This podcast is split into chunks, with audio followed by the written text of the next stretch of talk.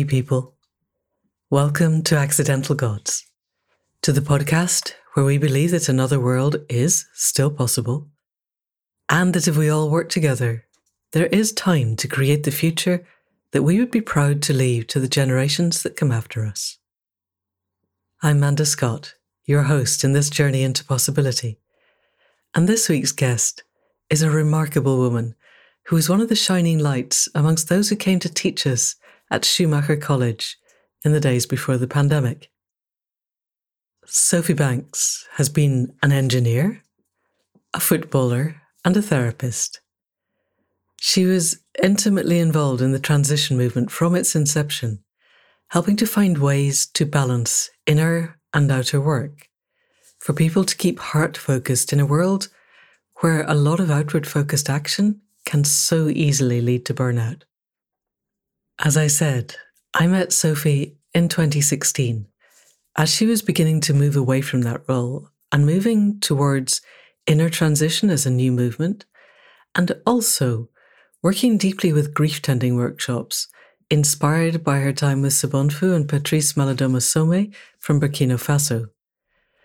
They were some of the most transformative experiences of my life. And whatever other healing you have in your life, I can completely attest to the fact that a grief tending workshop, probably several, is really transformative. Sophy is still leading those, and I will put a link in the show notes. But she's also now founder and lead facilitator of the Healthy Human Culture Movement, where she brings together the deep learning and experience of the past decades in a system of online learning journeys and other workshops which offers a vision for a world in which societies, communities, workplaces, families, and individuals can thrive.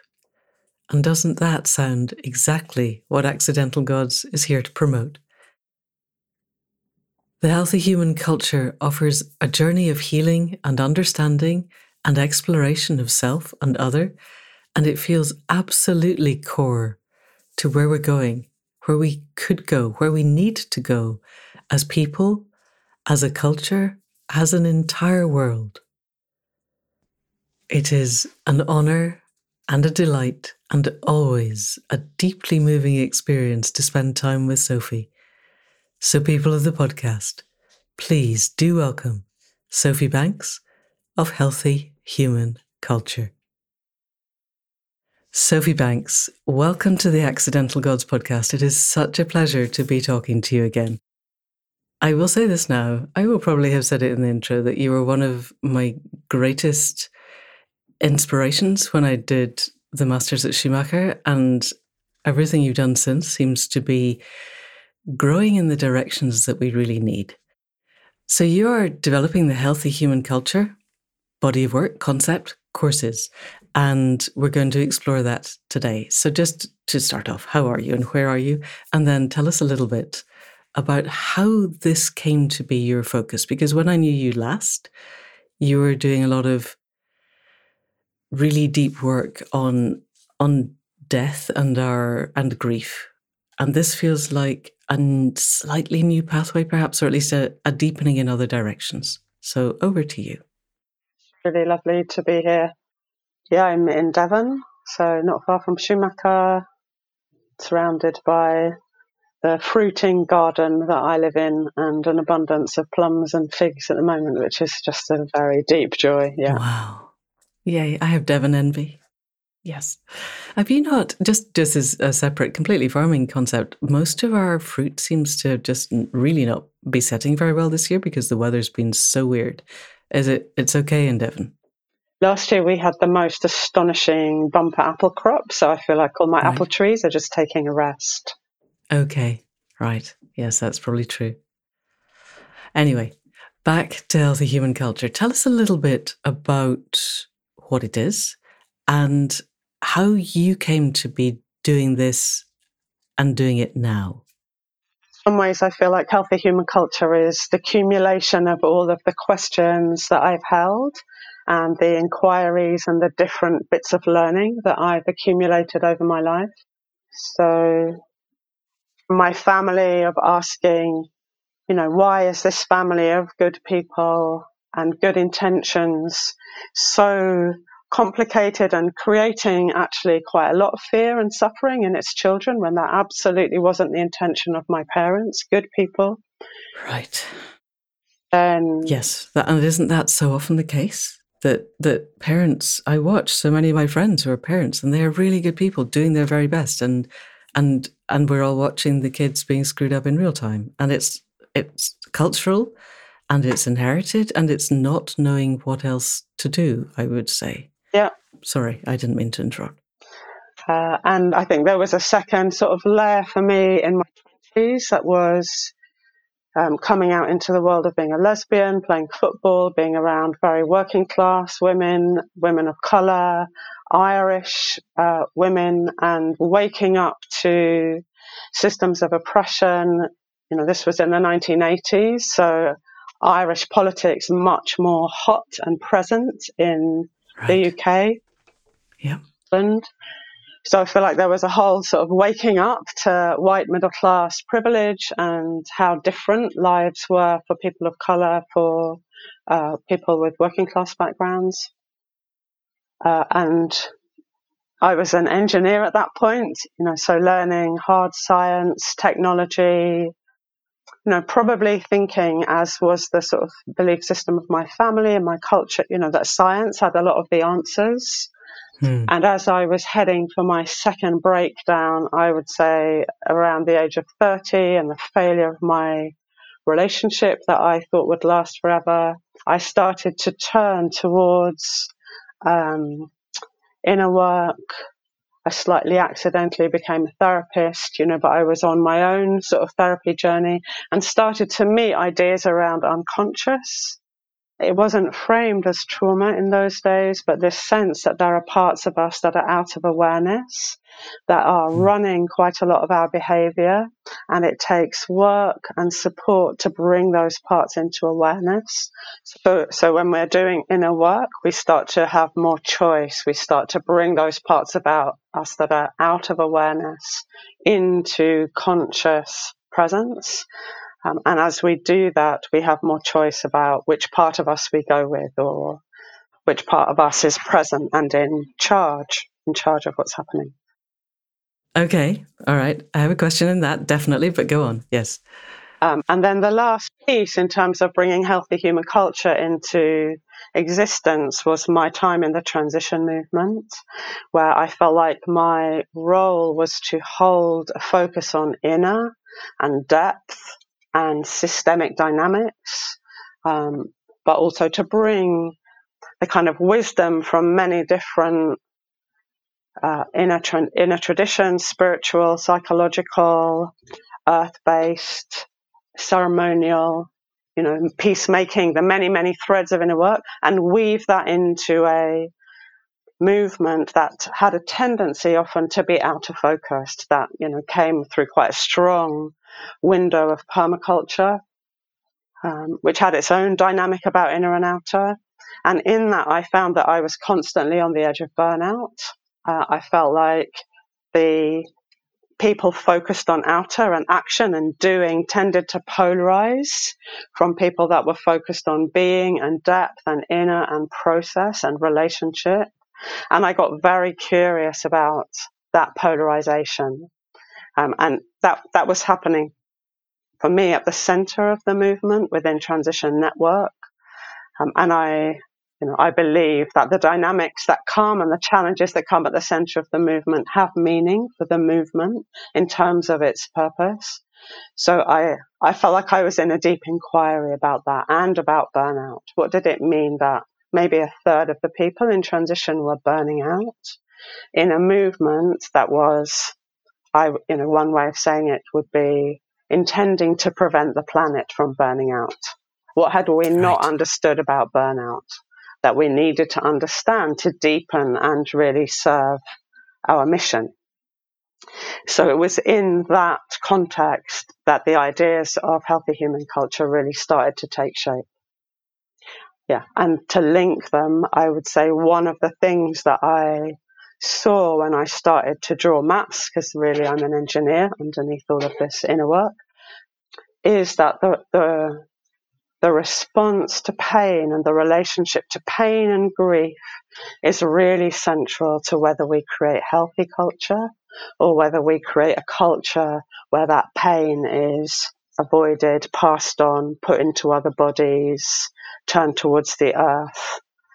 You know, what do we do with our pain is really central to whether we create healthy culture. So for me, like you're saying, grief tending, shared spaces of tending our grief in all its forms and this map of healthy human culture feel very interwoven for me. Beautiful. So I'm holding both at the moment. You know, they're both part of my work. Brilliant. Thank you. There are so many questions in that. I, have a question on how an engineer accidentally becomes a therapist, but that's that's too process led. Let's let's not go there. I would love to talk more about football as well, given we're recording this people at the end of August, so there's football's been in the news quite a lot. However, let's not. So you have a map, which we will get a copy of and put that up on the website, guys. You can find it at accidentalgods.life podcast. Can you talk us through how the map works? Because a map is not the territory, but it seems to me, having seen a little bit of your map, that it it does map a territory very well, and it's it's an inner territory of ourselves, and it's a territory of the culture and the systems that we live in. So this is applicable on on many scales.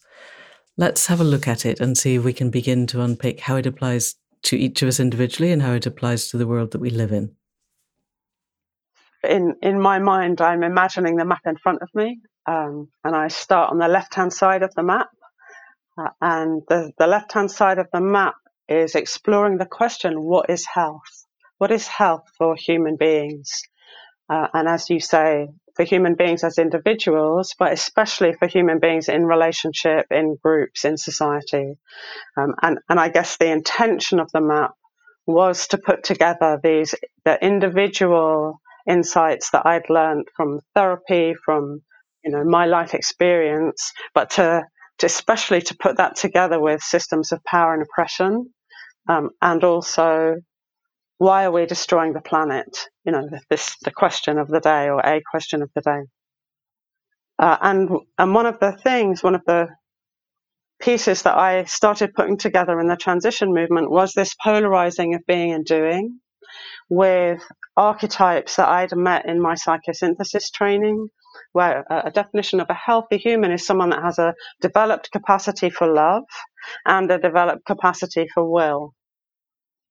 And I spoke to somebody, somebody that I met through my transition work, uh, who was a Chinese medicine practitioner, and asked him about health in the Chinese system. And he said the first sort of framing of health in Chinese medicine is the balance of yin and yang. So we had these two archetypes again. And I was really looking at trauma. There was a lot more about the neuroscience of trauma. Peter Levine's work was coming out when I was in this inquiry. Um, and I started to wonder whether these archetypes of health had something to do with the sympathetic and parasympathetic nervous systems and the sense that healthy human beings have their sympathetic and parasympathetic working in right relationship in a state of relaxation, in a place of trust in our relationships, of attachment, because attachment is so central to what it is to be a human being. Um, you know, and then I started seeing these pairs of relationships in other systems. I was uh, working with Sobonfu Somé. In her culture, it's the balance of fire and water is the important thing. Three times as much water as fire really wary about fire. That's from Burkina Faso, yes? So Sobonfu and Malidoma, who came from the Dagara people of Burkina Faso, um, brought their teachings to the West, seeing that, you know, we were destroying ourselves and we're also soon would be destroying their culture. Obviously, much of African culture has already been destroyed. Um, and I also found it um, I heard Woman Stands Shining, Pat McCabe, you know, so she was talking about it as gender, masculine and feminine needing to be in right relationship. I tend to not gender these archetypes. I think it's really helpful to keep gender out of it. Yeah, really. Yeah. Okay, but we've got yin and yang and fire and water, which we definitely can work with. Yep. And sympathetic nervous system and parasympathetic nervous system. Let's have a little bit more of a look into those because they can become very stylized quite quickly. We can end up with shorthands of fight and flight and and then get lost in polyvagal syndrome and all of those things. And what I am understanding from your map is much more of how in a, a healthy human or a healthy culture, there is flow and balance between all the different aspects of each of those, that they're complex things in and of themselves, and that if we render them static in our in our own concepts, then we are going to end up bouncing back and forth between the yin and the yang, or the fire and the water, instead of flowing between them. So, can we dive a little bit more deeply into those? Um, I'm curious that the that the sympathetic nervous system is so associated with fight and flight. And when I've listened to people who really work in detail with nervous system states, it's actually just a mobilizing system. So just to stand up, I need a bit more sympathetic activation to give a bit more blood pressure, a bit more oxygen. Just to go for a walk, I need a bit more sympathetic activation. You know, to go to sleep, to wake up, to be more active, to dance, to hug somebody, play football, to play football.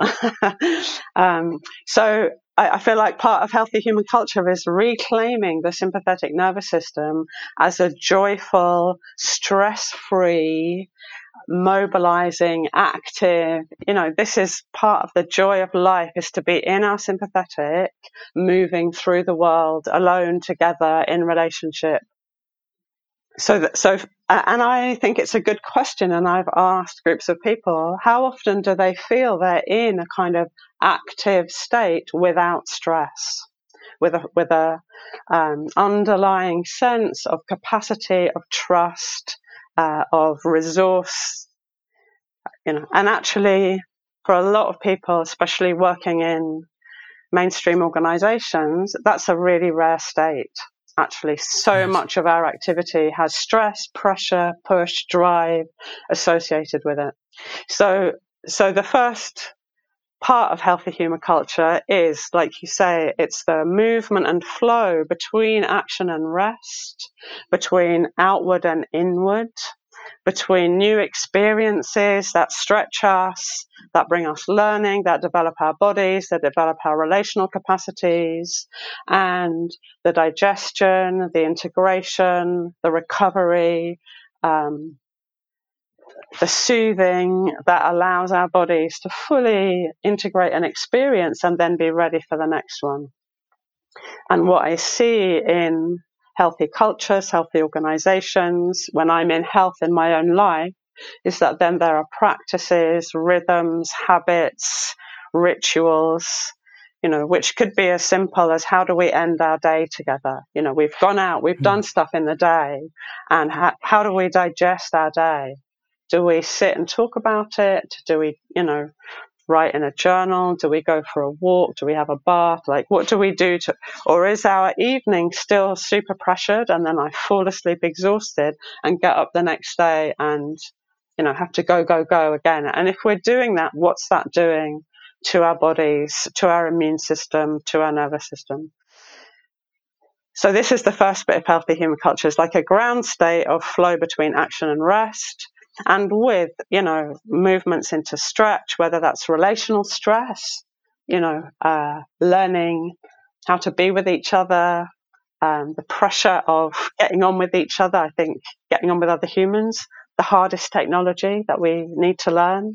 Um, but it could be physical you know project management, something new, a new skill, something that I'm learning with my body, with my mind, with my emotions. And then recovery, digestion, integration. That's, that's the basic pattern of healthy culture.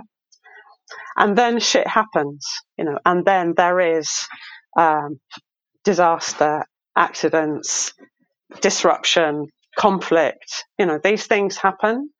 Uh, and our autonomous nervous system takes us to flight, then fight, then freeze. Now we're into polyvagal theory. And then the key thing about healthy culture is is there a return path, especially once we get to freeze? But once we've got to flight or fight and there's a significant activation, how do we come back? And if there's a rupture in our relationships, how do we repair those? How do we come back to this ground state where we're fundamentally feeling a sense of trust and holding in myself, in my relationships with humans, and in the wider holding of life? So, can we delve more deeply into return paths then? Because that seems to me to be really core to the concept of healthy human culture. And also, insofar as I understand it, it feels like one of the absolute missing keys. Uh, let's assume that healthy human culture is our birthright, that we evolved for hundreds of thousands of years with really healthy human cultures, we assume.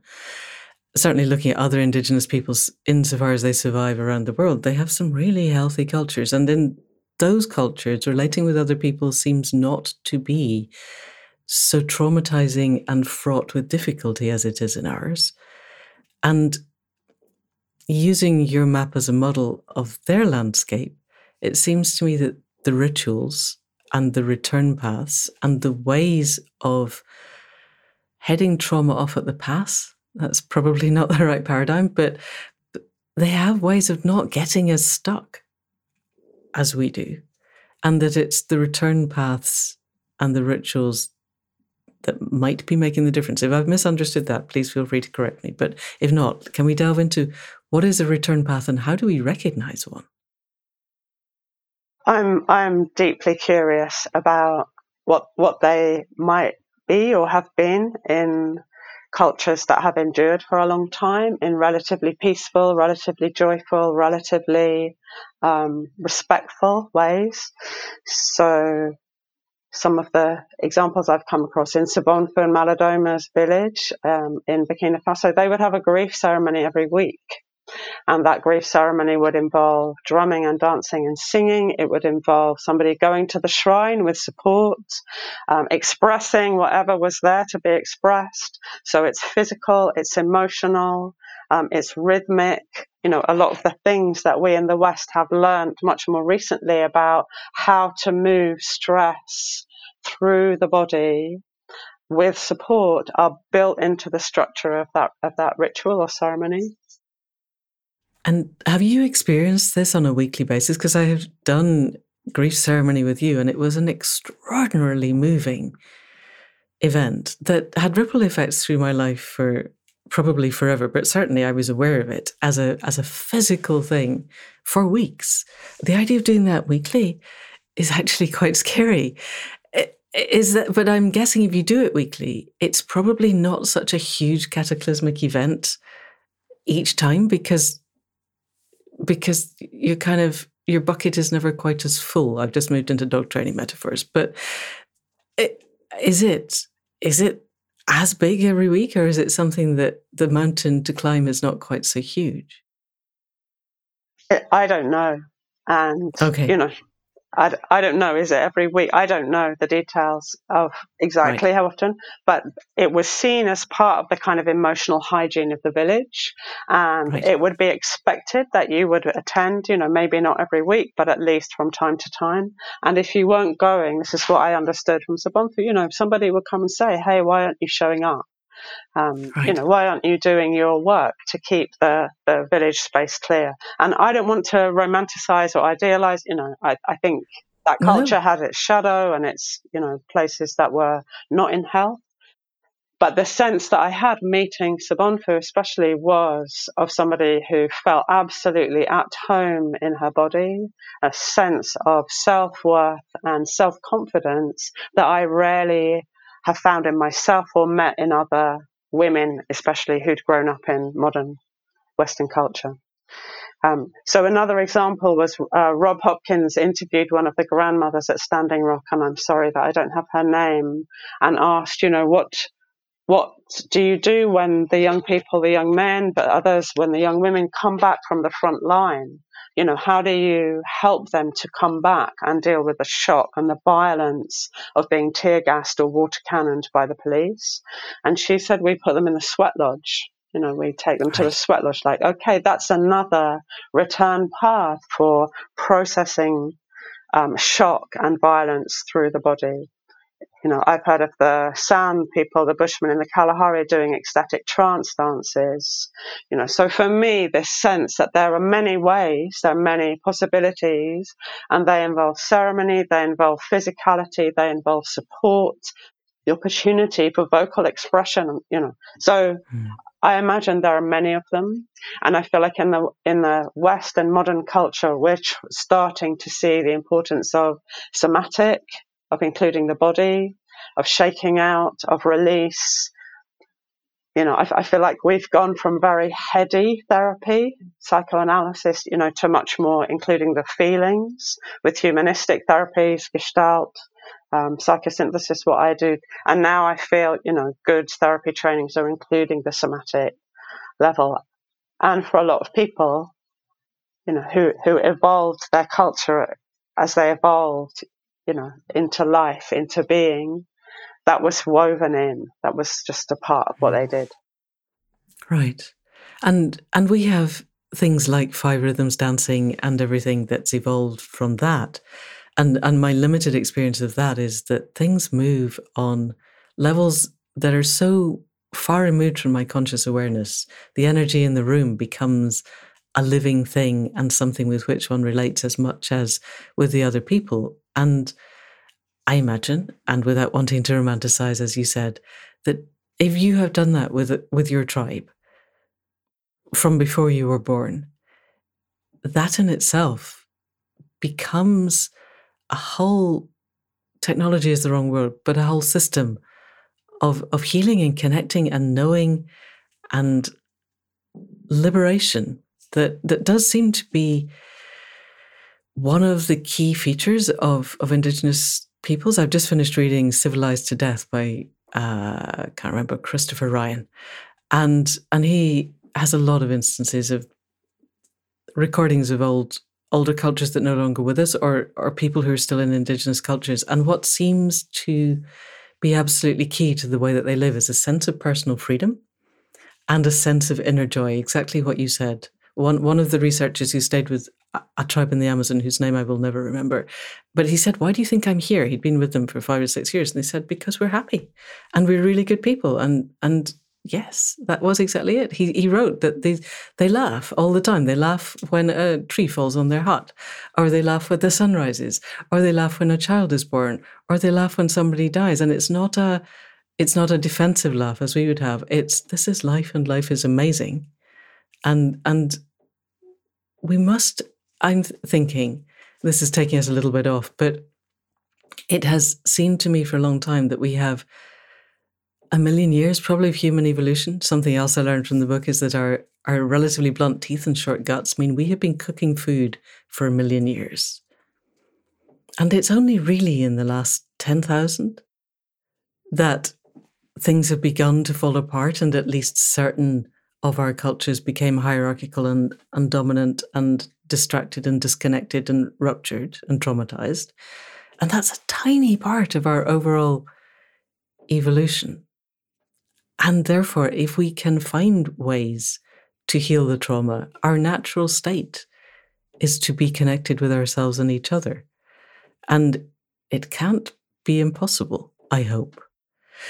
Anyway, sorry, rant. Let's have so return paths require ritual do they always require movement and dance and song, or are you aware of other return paths that are happening in the flow of our daily lives? I think a return path could be something as simple as stopping and taking a breath. You know, that could be a micro return path you know, sitting and meditating and letting, or, or just sitting and watching the sunset and letting my nervous system recover. Is that a return path? You know, it depends what, what we mean by it. But I like the idea that we can build, you know, we need to build in these sort of micro rhythms of returning, of soothing, of recovering, of digesting at every level of scale, you know, interpersonal, personal, societal as well as across time. You know, I think the truth and reconciliation process in South Africa was an attempt at a return path. of uh, right. repairing the trauma of apartheid. Um, imperfect, brave, but also did some extraordinary things. Um, what do return paths look like as as as cultural systems? It might look like restorative justice rather than criminal justice. Um, it might look like teaching children conflict resolution skills, you know, restorative skills, emotional repair skills, simply how to apologize and repair relationships as part of the curriculum, which, you know, many people have been trying to get that kind of learning into schools, skills based into schools. And I just want to, because we're starting to use the word trauma. So I, I, want us to start to speak about the next sort of area of the map, like the middle of the map, if you like, is what goes wrong, what takes us away from what I, what I believe is a kind of expectation, a birthright, um, when something happens that is painful, that is threatening, that takes me into a sense of survival threat, I think we expect that there will be a return path. I think we expect that our people, our community, our parents, our elders will know how to bring us back, will feel that we're of value and worth bringing back, will notice that we're not okay, and that there will be some process to, to bring us back. So I I have started to look at trauma as not just an overwhelming event, because I think overwhelming events with a sweat lodge, with a grief ceremony, with a restorative justice process actually teach us something completely different. They teach us that together we can endure shocks and ruptures and repair them. They absolutely build resilience into our communities and into our relationships. Um, and so the thing that creates trauma is not the shock of violent conflict, it's the failure of a return path. So trauma is a two stage process. Um, and you know possibly a third stage, which is why did it happen in the first place, and how are we attending to that? Um, but you know, one of my early sort of real areas of exploration as a therapist was around sexual abuse. And I met people who'd been working with sexual abuse a lot who said it's not the abuse so much as what happens when the abuse, um, the person abused tries to speak about it. If they are listened to, if both the person abused and the abuser get help, if the system is brought back into health, actually there can be a repair that is not permanently damaging. It still is impactful, but there's not a permanent rupture to a sense of safety in the world. What really creates the lasting impact is when that person isn't listened to, when the perpetrator is still abusing, when the system of denial closes in. But that, you know, that's one example. But across any example, that second stage of the failure to attend to and repair, I think creates a second layer of shock and leads to a, a, very profound sense of rupture and a belief that I can't cope with what happens. We can't cope with what happens. When shit happens, life does not support me. And that goes forwards, um, you know, for individuals, but in a culture that has lost its return paths, that starts to be a pervading underlying belief. We cannot cope with our pain.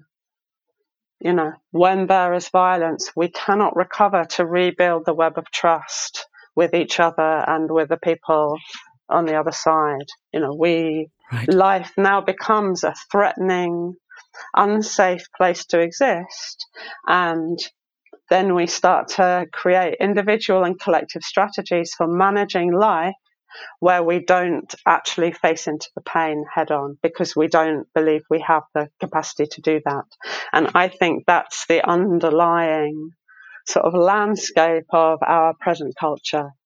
Um, and yeah. that's why t- grief tending, why turning towards pain, why making places where we look at um, pain collectively is a really essential component of what's needed.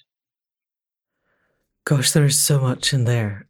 So let me just gather what I think I've heard. So essentially, gaslighting, which is the no, there was no problem, nothing bad happened, is the toxic overlay to whatever the the difficult thing was, and it's so toxic because we are born, I think I heard you say, with an with an innate expectation, belief, understanding that the world is a safe place and that we will be held and that if something bad happens, there will be ways to heal it. And then something bad happens and and that expectation is completely not met. And it's the combination of bad stuff and the not meeting that creates the really deep trauma. And clearly one can see that on so many individual levels. I'm just thinking about the whole Spanish footballing paradigm event and and wondering then how that could have been managed differently. Uh, let's not go there. It's it's too deep and too difficult and by the time this goes out it'll have been yesterday's news. But it seems to me how do we bring this to a societal level? Because what you've just described, we can see it going on on in every newspaper headline every single day, in all of the toxic Twitter threads. In in our politics is is designed to perpetuate this trauma. Gaslighting is what politicians do. You know, we're going to dump sewage in the rivers and then tell you that it's completely not a problem, and in fact, we're going to change the rules so that totally toxifying every river in the country is fine and and I'm on on other threads that I'm on watching people finally breaking people who've been working against an individual uh, water company throwing sewage in the river and they've been working against this for years. And now things are breaking. They are breaking because the system is seems so obviously stacked against us. And that on every level in every field this is happening. And it feels to me as if the we're back to good people. Why do good people create toxic systems? And I, you're very good, and you believe they're good, and I look at them and I think they're inherently evil, and that's probably because I'm not a trained therapist, and I just think these people are just bad. But but let's go with your view of they're good people and they're creating toxic systems. How do we change the system so that the healing that we need, so that we have the return paths, so that this isn't the way life is. I'd like to just spend a, a, a, little bit more time in a way in, in, the middle of the map and then and then come to that question, you know. Yep. Um, so I, I think I think this question of of kind of why or what's happening, it's useful to ask that question and I think internal family systems is really interesting. I, I came across a guy called Franz Ruppert who was a family constellator, very, very interested in trauma. Very, he was a medical doctor, but also a family constellator. Um, and he came up with a kind of, of model around trauma that said there are, when trauma happens, there are three parts that go forward.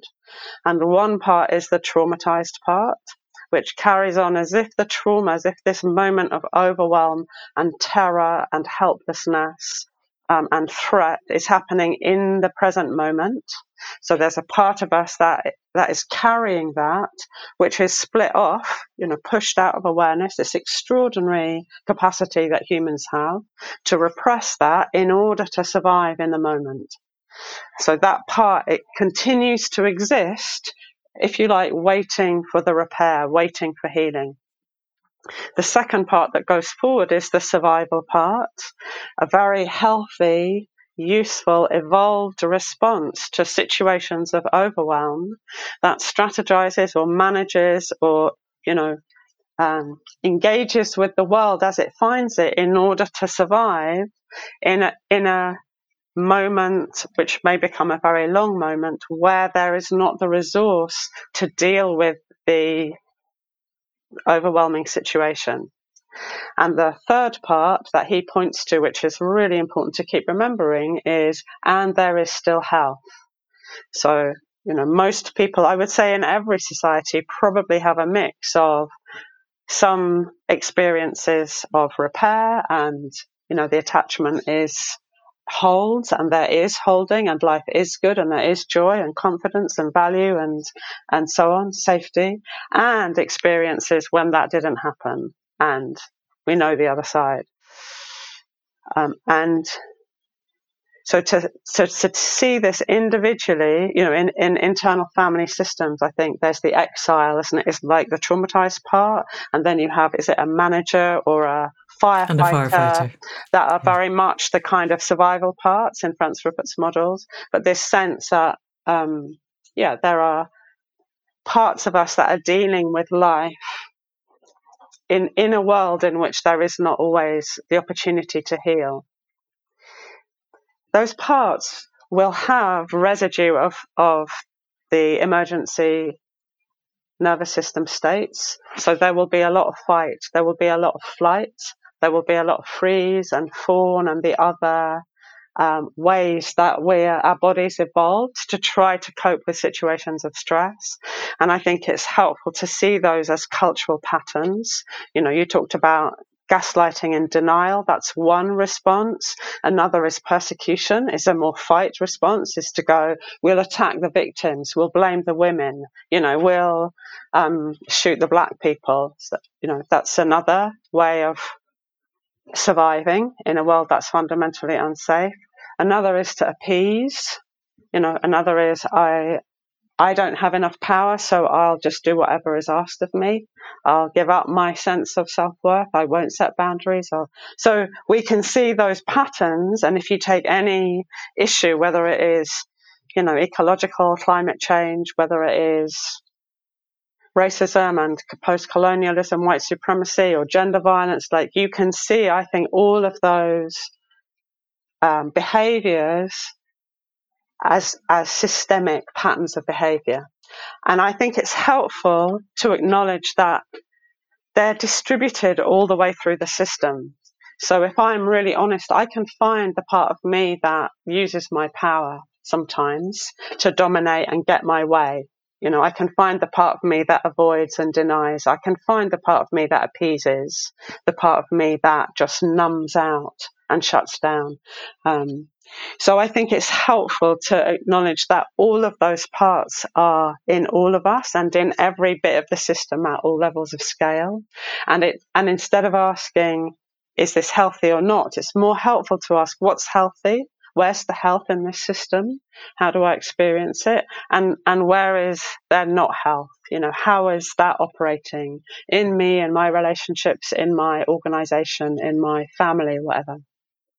And we may, you know, I may identify with a place of more strength or with a place of more vulnerability, but the split is always in me, you know. So if I mm. identify more, you know, in my family, I feel like I took the role of the one who was more persecuted and carried more of the pain, but I've still got the part of me that actually wants to kill people. You know, that's, and those two parts are connected.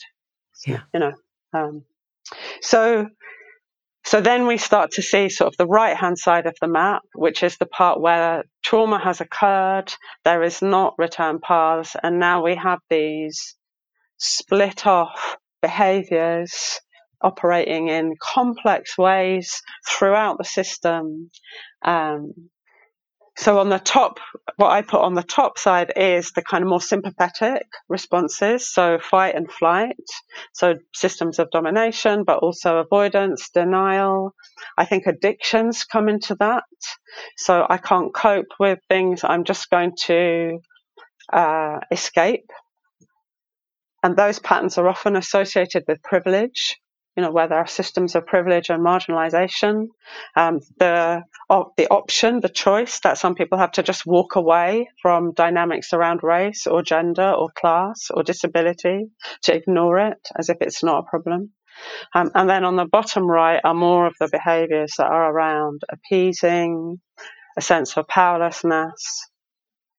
And I want to make this really important distinction between these behaviors as structures and patterns of behavior that I can find in myself and a lived reality that is created when this right hand side acts out through systematic violence, through poverty, creating poverty, through taking resources and land, through destruction of culture, where there's genuine powerlessness, you know, where mm. there is a lived experience of scarcity, uh, and really important to keep distinguishing between yeah what are structures psychological structures or emotional structures and what is a lived experience of violence as perpetrator, as the one receiving it, the target. Right. Uh, one more piece which I think is is interesting is that you know what I have experienced, and this brings me back to the kind of split between doing and being in transition, is that if we don't have a health of doing, if we don't have a health of action, we're on the right hand side of the map where action is in denial of vulnerability, whether where action is often fear driven. So looking at activism, which I think is itself a really interesting word, activism, not beingism. Hmm. You know, we've already gone a bit to top right, driven by a sense of urgency or scarcity or fear, says we don't have time to do the inner work. We don't have time to focus on relationships. You know, we don't have time to feel the feelings. We just got to do, rebuild, do the actions, stop the damage, whatever it is. And, and now there becomes this kind of split between outer and inner, between action and feeling, between mind and body. And I think part of how I've come to understand that is that, that those that have the option to identify with strength or those parts that identify with strength on the right hand side don't want to stop and feel because underneath is this layer of trauma. And if we sit on the cushion, you know, if we stop and really start to go into uh, what's happening in my body, what's the constriction of my breath, what feelings are down here, we're going to meet that place and I'm going to be catapulted back into a sense of powerlessness and terror that is in the traumatized part waiting for attention. And as soon as we start to approach that, all of the fear that's in there starts to surface and say, if you touch this, you may never come out. It goes on mm. forever. There's not the resource to deal with it. So then we get this split between outer and inner that kind of perpetuates a system where we don't heal, where healing is not the focus and the priority. And I've met so many people involved in actions and projects for positive change where this split and the people who are more process oriented are, are often feeling hopeless in the face of action people that will not attend to relationships and the deeper work and the healing that's needed. And projects end up in conflict or burnout, you know, which you you can see as being the consequence of flight or fight, isn't it? We end mm. up in conflict or exhaustion because we're not tending to vulnerability. We're not willing to do that healing work and and I can see why. You know, if you've never had the experience of that being met and held, of course it's terrifying. Right. And that sense that if you take the lid off the can of worms, you will never get it back on again. Is I meet that so often with people. The I I can't do that. Be, exactly as you said, there is no route to healing, and it's not possible, and therefore we mustn't try. We must just exactly as you said, get out there and do stuff in with a sense of terrible urgency. So clearly, you've created the course, the Healthy Human Culture course, to help individual people to address this. And we don't want to tell people exactly what's on the course because we want people to do the course. And it seems to me, it feels this is one of those things where if everybody did this course, the world would become a different place simply because of the resourcing that would be there. Absent that, do you have a sense of any other route to healing our culture? Or is it person by person working through their own trauma and coming to a place where they feel resourced, where they have the return routes on a daily basis. Is that it? I think there are many, many pathways. I think we're in an, you know, and I like to speak about, you know, an ecology of of systems and interventions. I think there are isn't it? Countless, countless ways to heal parts of the system, whether that is, you know, in, in, in a transition, Hilary Prentice used to talk about the kind of earth based wisdom traditions, things that come from indigenous people that have, haven't lost or have managed to hold on to some parts of their practices for healing, for repair, you know, some things that come more from the modern sort of Western tradition of psychological understanding, which, you know, has been evolving and developing. I think it's so interesting that we're getting much quicker at healing trauma, individual trauma, um, and collective trauma. And then there's the kind of, you know, Hilary used to speak about it as the more Eastern sort of meditative, um, transpersonal ways of creating healing, Chinese medicine, Buddhism, you know, ways of understanding mind and consciousness. Um, so, you know, that, that's one way of describing three kind of huge rivers mm. of insight, tradition, practices, knowledge, pathways. Um, and, you know, we can expand that to all the people doing conflict resolution work, peacemaking work, um, all the different kinds of activism. And none of it will be perfect, isn't it? I like to, you know, healthy human culture isn't going to be perfect. It's going to have its shadow. It's going to have its hmm. unhealth, its unconsciousness. None of them will be the immaculate solution, but every part of the ecology is important and valuable. And, and, you know, with this you know, to the extent that people have choice or freedom to be able to access these, which itself, as we know, is very determined by privilege.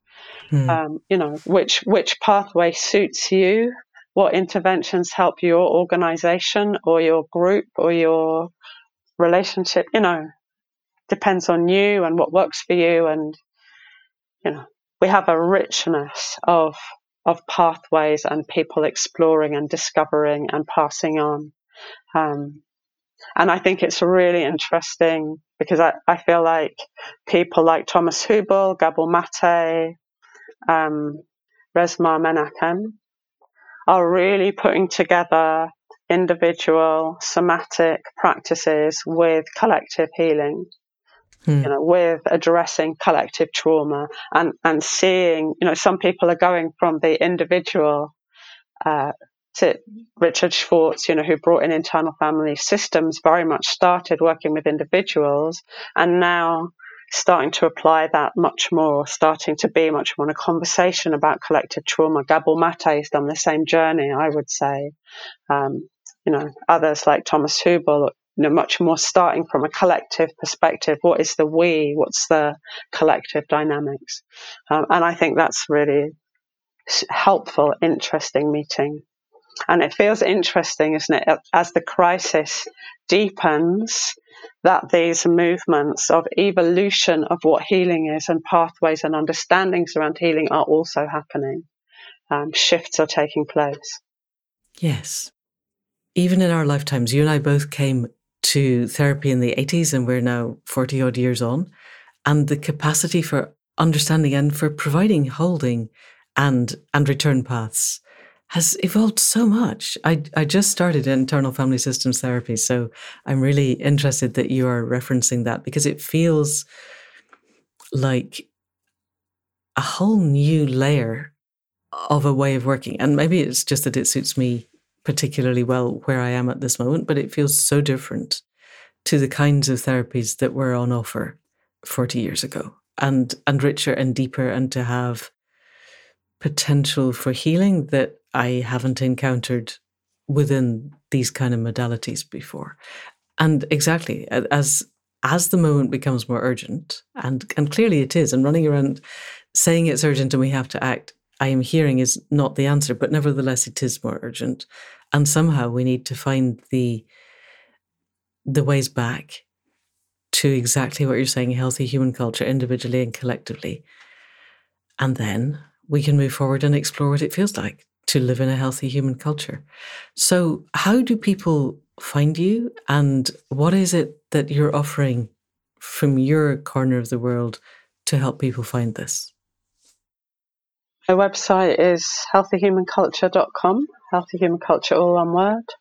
And if you go to the Learn section of that, you can find introductory sessions and the learning journey. So we have two learning journeys starting in the autumn, one starting on the 25th of September, fortnightly in the afternoon, and one starting on the 25th of October, which will be a weekly journey. And in that, there are, there are two things. One is we're going to explore the different areas of the map that I've introduced uh, in more detail.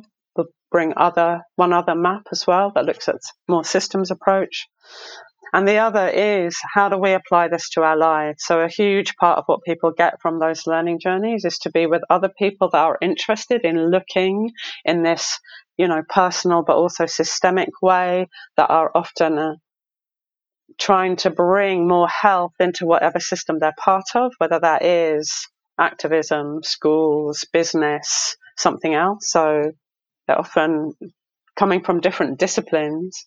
Um, and then to have a peer group where we can ask, what's alive for you? How do we explore, you know, what's going on in the dynamics of your relationships or your, um, your groups and organizations?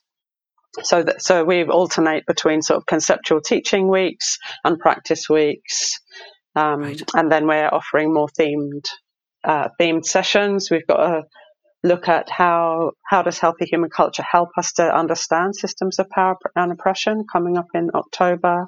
I'm going to do a session on burnout in September as well. How do we look at burnout through this lens? What does this help us to see? Um, so, and the work is evolving, you know, and I want to just acknowledge, you know, the team of people that I've been working with to help evolve it and bring it through um, the peer group who are all on the website as well, who've been absolutely fantastic in helping me clarify and hone my ideas. Brilliant. And these are all online, clearly. How long do they last for? What are people signing up to? Seven weeks, yeah or seven iterations. If it's fortnightly, then it spreads over 14 weeks, presumably. Seven sessions of two and a half hours each one. Yeah. Yeah. Brilliant. And it, this genuinely feels transformative that this could be a key.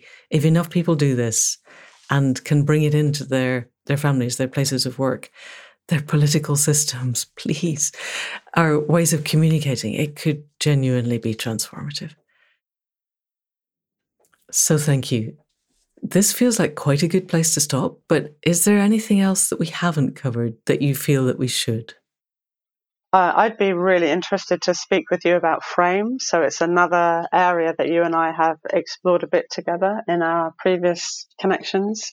Um, but it's quite a big area, so maybe that's another conversation to have. Yeah, yeah, that feels like a whole other podcast. It's it is quite big, and we've only got a few minutes left if we're not going to make people sit here for another hour so so let's we let's do this probably in the spring of next year that would be lovely definitely thank you in the meantime thank you for bringing all of this together it it genuinely feels transformative it seems to me i listened to somebody the other day say the problem is not that we power everything we do with fossil fuels the problem is that we power everything we do i think well yes that's slightly the problem but the problem is we don't know why yet. We haven't sorted out what we're here for.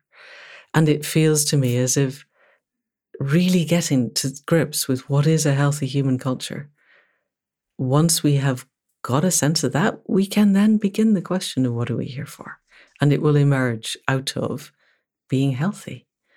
And then everything shifts. So this feels just such an essential part of what we're doing. Thank you so much for bringing it into the world and for coming onto the podcast. And we'll talk again. so much for hosting me. It's been really lovely. Beautiful. Thank you. And that's it for another week. We will definitely talk to Sophy again about frames sometime, probably Marchish next year, because I seem to be booked into February. How did that happen? But definitely, we will come back and have another conversation. And in the meantime, enormous thanks to Sophy for bringing the healthy human culture idea and wisdom and the practice of it to the world.